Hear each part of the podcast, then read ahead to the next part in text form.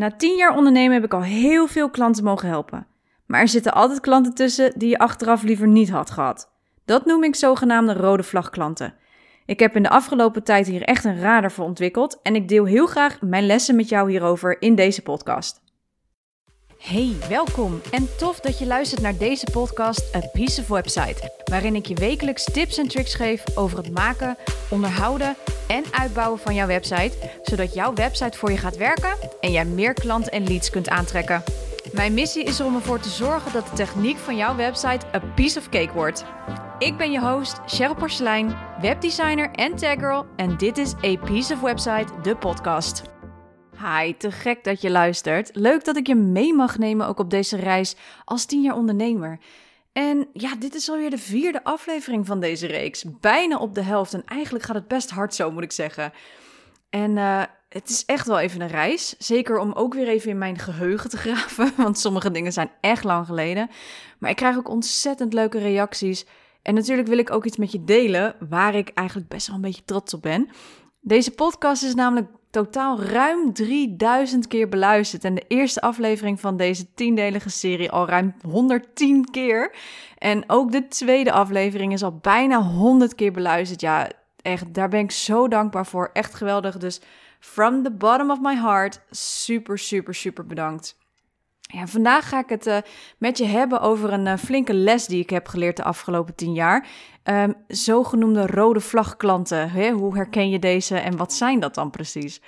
Als ik iets heb geleerd in de afgelopen jaar, is het om heel erg kritisch te worden met wie ik eigenlijk wil samenwerken. Uh, en niet op een nare manier hoor, want um, laat ik dat vooropstellen. Het is, weet je, ik heb wel volsprieten gekregen in bij wie ik met, mm, waarvan ik denk, ja, met volle overtuiging zeg ik ja.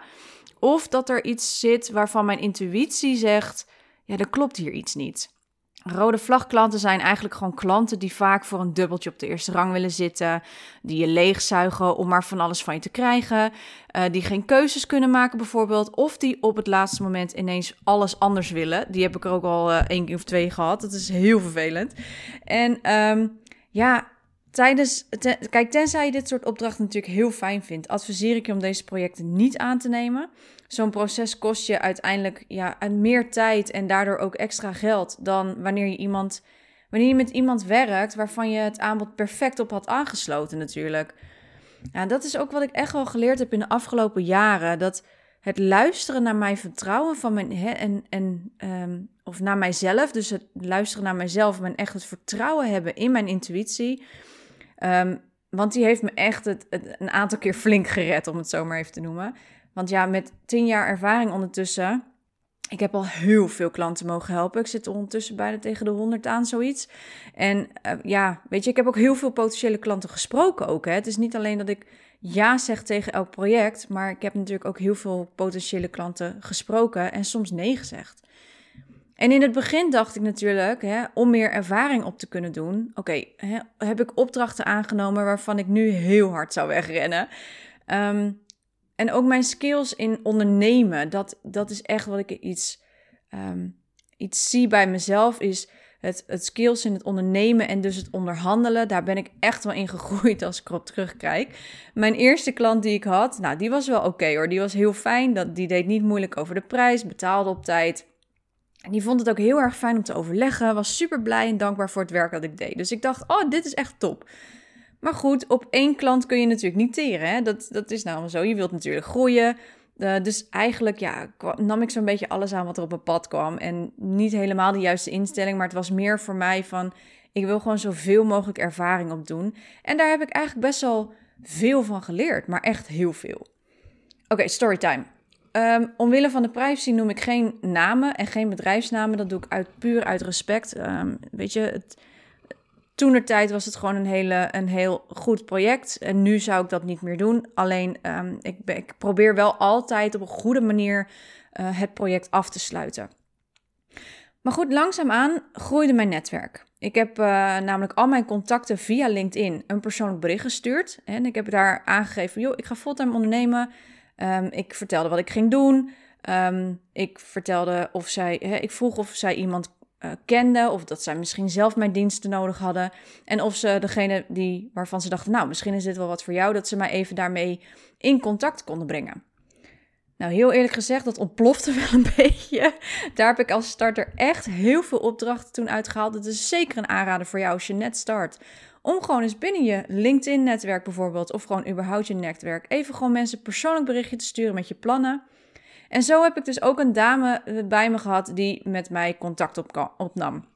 Eh, ze hoorde via via dat ik websites maakte en ze benaderde mij voor een gesprek.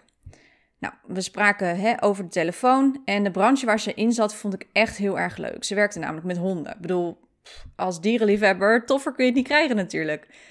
Dus wij uh, het gesprek gevoerd um, en het eerste gesprek was best wel heel erg leuk.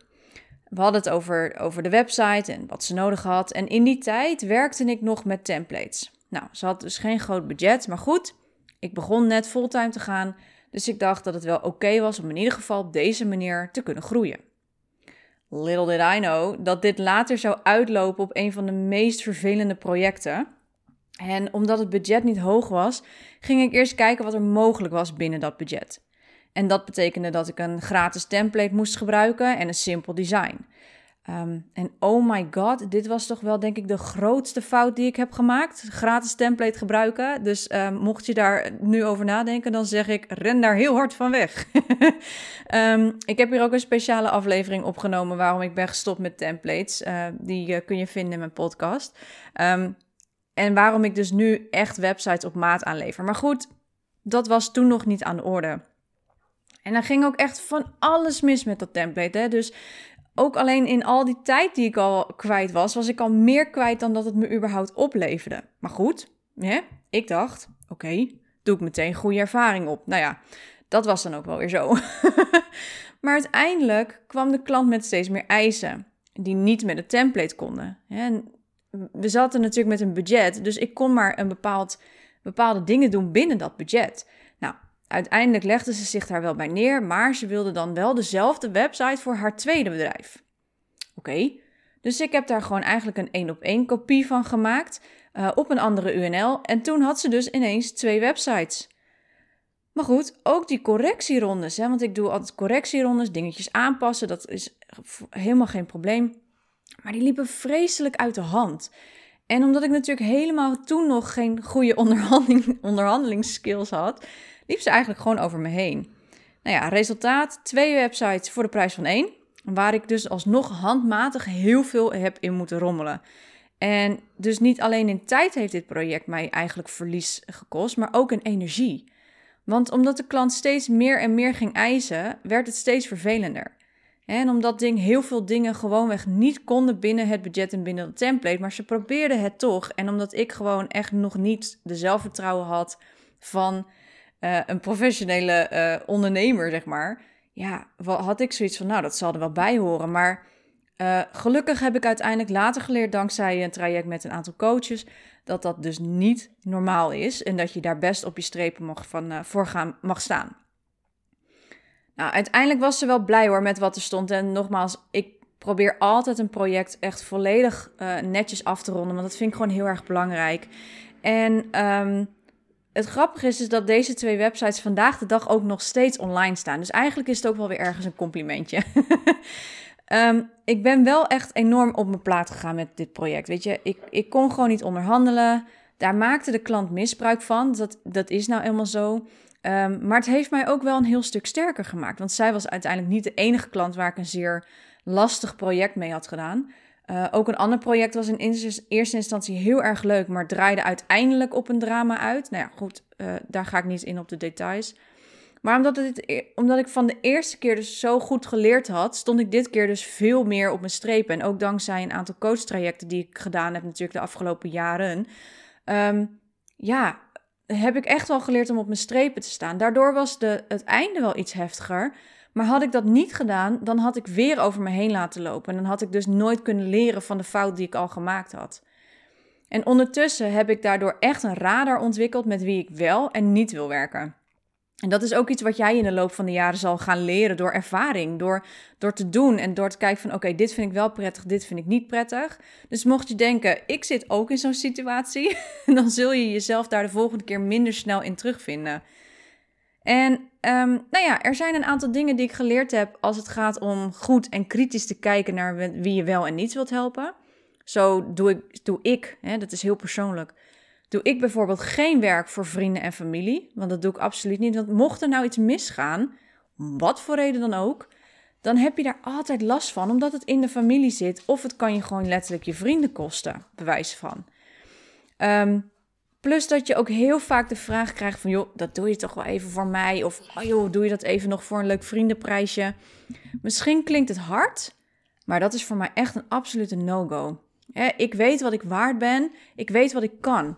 En daarom geef ik nooit korting in dat soort situaties. Nou, ondertussen zijn uh, we door de jaren heen natuurlijk zijn mijn prijzen verhoogd. En bij andere prijzen komen ook andere soort klanten. Dat is echt een groot verschil. En dat is ook heel grappig om te zien. Um, ik krijg namelijk een heel ander persoon naar me toe. Als ik bijvoorbeeld een website voor 500 euro zou maken, dan, dan iemand waar ik 2500 euro voor zou uh, vragen, zeg maar. En het is uiteraard de enorme expertise die ik in de loop der jaren heb opgebouwd.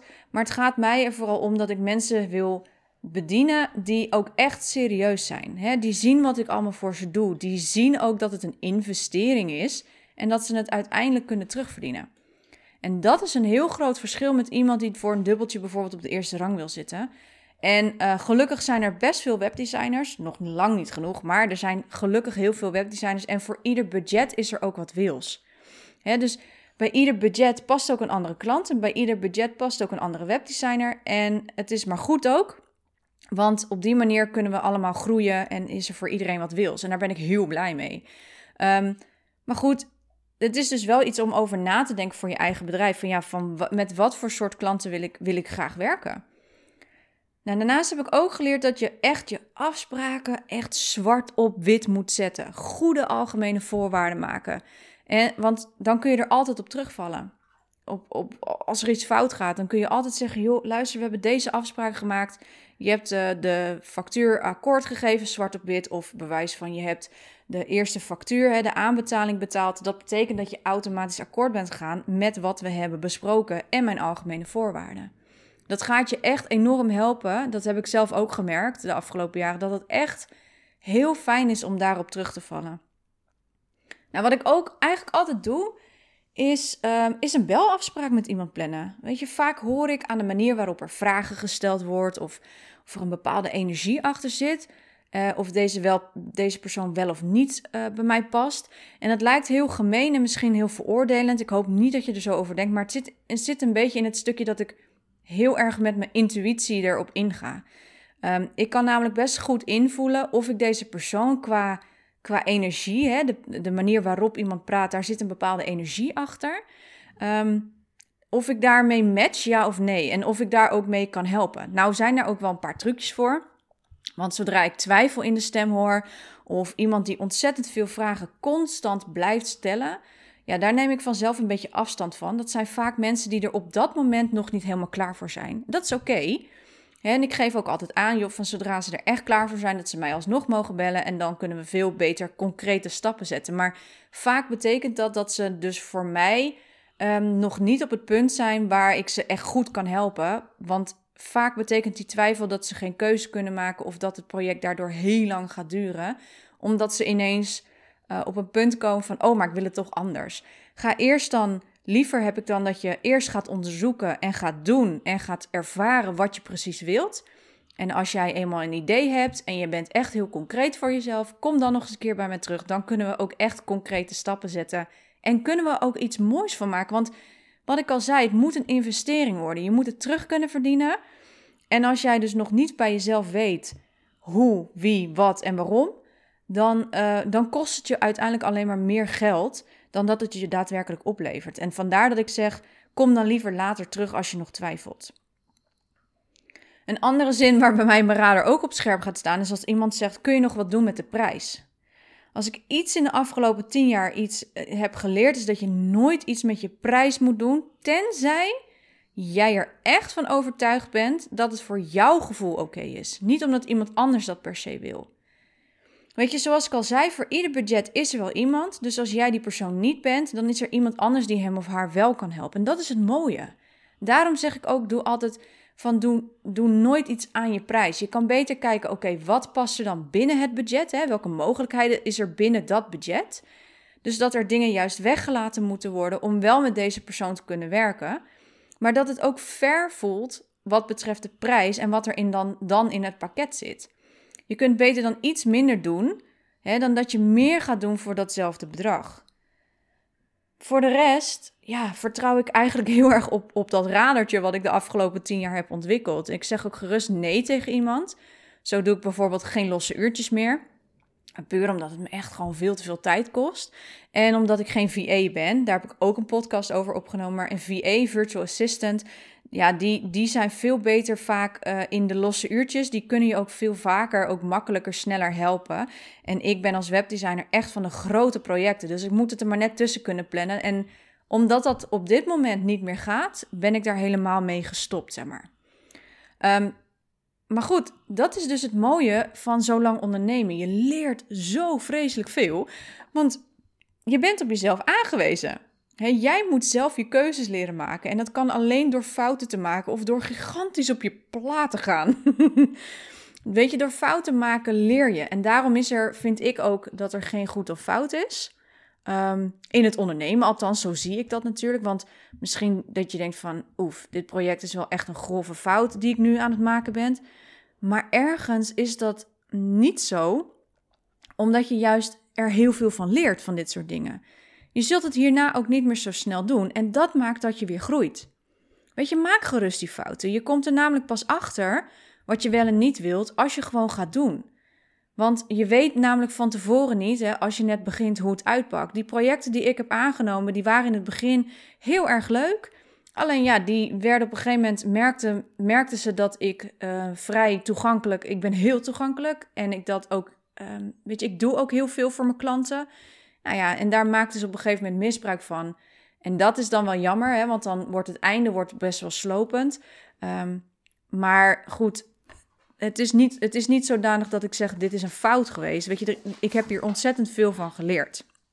Dus um, je weet niet van tevoren als je net begint hoe dat uitpakt. Dat ontwikkel je door de jaren heen, door te leren van dit soort projecten, zodat je de signalen ook gaat herkennen. Het is dus ontzettend belangrijk gewoon om duidelijke afspraken te maken. En belangrijker nog, zet deze zwart op wit. Dat is echt iets wat ik je mee wil geven. Zodat je er je, ja, je klant erop kunt wijzen dat wanneer hij of zij iets wilt wat niet was afgesproken, dat je daarop kan terugvallen. Of dat je kunt zeggen: uh, Luister, dit is niet afgesproken, dit valt eigenlijk niet meer onder het project. En dan kun je zelf bepalen: ga ik dit als een apart project factureren? Of vind je het zo'n fijne klant dat je dit nog wel wil meenemen? Dat is natuurlijk aan jou, maar maak wel duidelijke afspraken. Um, ook als er dingen dus worden besproken die op voorhand niet in de, in de factuur zitten. Um, wat je ook beslist, ik vind het wel belangrijk dat je jezelf niet tekort doet. Naast, naast dat er natuurlijk brood op je plank moet komen, wil je ook met heel veel plezier werken aan een project en dit samen met je klant kunnen doen. Let dus ook goed op uh, de signalen die je krijgt wanneer een potentiële klant contact met je opneemt. Let goed op de toon van de vraag en, en of dit ook aan jou besteed is. En als je twijfelt, weet je, um, die keuze kun je alleen maar zelf maken. Um, als je denkt van it's too good to be true, dan is dat vaak ook zo. Dus nou ja, dat is wel iets wat je over de jaren heen ontwikkelt, maar je kan daar wel al nu al um, eens naar kijken van is het inderdaad zo? Hè? Want ik ben ook best wel nieuwsgierig naar jouw ervaring. Heb jij wel eens een rode vlag klant gehad? Weet je, ik zou het heel erg leuk vinden als jij mijn, jouw ervaringen met mij wilt delen. En hopelijk geeft dit je stof tot nadenken. Want als ik iets belangrijk vind, dan is dat je gaat staan voor jezelf en voor je waarden. En niet aan jezelf gaat twijfelen. Je hebt alle antwoorden in je. Dat hoeft, dat, je hoeft ook juist niet alles te weten. Maar vertrouw op dat stuk intuïtie. Die kan je namelijk helpen in flink wat, ja, gewoon in keuzes maken. En echt, als het dus too good to be true voelt, dan is dat ook echt vaak zo. En ik denk dat dit wel een van de lessen is geweest um, in de afgelopen tien jaar waar ik het meest aan heb gehad. En daardoor werk ik eigenlijk op dit moment, en dat heeft echt wel een tijdje geduurd, maar op dit moment werk ik alleen nog maar met klanten die ik echt, echt leuk vind. En dat weten mijn klanten ook. En ik heb ontzettend veel liefde voor mijn klanten. Um, ik denk dat dit ook een hele mooie afsluiter is daarvoor. Weet je, ik ben echt helemaal gek op mijn klanten en dat weten ze ook. Um, en ja, er wordt geen misbruik meer van mij gemaakt. Er wordt alleen nog maar gebruik gemaakt van mijn expertise. En daar ben ik ongelooflijk dankbaar voor. Nou, en ik denk dat dit ook een hele mooie afsluiter is voor deze podcast. Maar ik zou het echt te gek vinden hoor. Als je mij even laat weten of, het jou, of jij ook wel eens zo'n rode vlag klant hebt gehad. En wat je daar uiteindelijk mee hebt gedaan. Zou ik echt heel erg leuk vinden als je mij dat even wil laten weten. Nou, ik wil je eh, weer natuurlijk heel erg bedanken voor het luisteren. En ik hoop uh, tot volgende keer. Oké, doeg! Hey, super tof dat je luisterde naar deze podcast. Dankjewel. Voor je gaat, ik wil je nog even een paar dingen vragen. Wil je geen podcast missen? Abonneer je dan even. Klik in je podcast-app op de button subscribe of abonneren. Piece of cake, toch? Ook zou ik het echt te gek vinden als je een review via je podcast-app achterlaat. Bijvoorbeeld via iTunes. En naar bonuspunten als je mijn podcast doorstuurt naar iemand waarvan jij denkt dat hij of zij er ook iets aan heeft. En als laatste, ik vind het altijd heel erg leuk om berichtjes te ontvangen van luisteraars. Om te horen wat ze van de podcast vinden. Of misschien heb je vragen of suggesties. Misschien heb je wel een inzicht gekregen van een aflevering. Of ben je zelfs in actie gekomen. Stuur mij dan even een DM via mijn Instagram, Porselein. Of maak een screenshot van een van de afleveringen in je Insta-stories en tag mij. Hoe meer ondernemers de podcast horen, hoe meer ondernemers ik kan helpen. Nogmaals, dankjewel voor het luisteren en tot de volgende aflevering.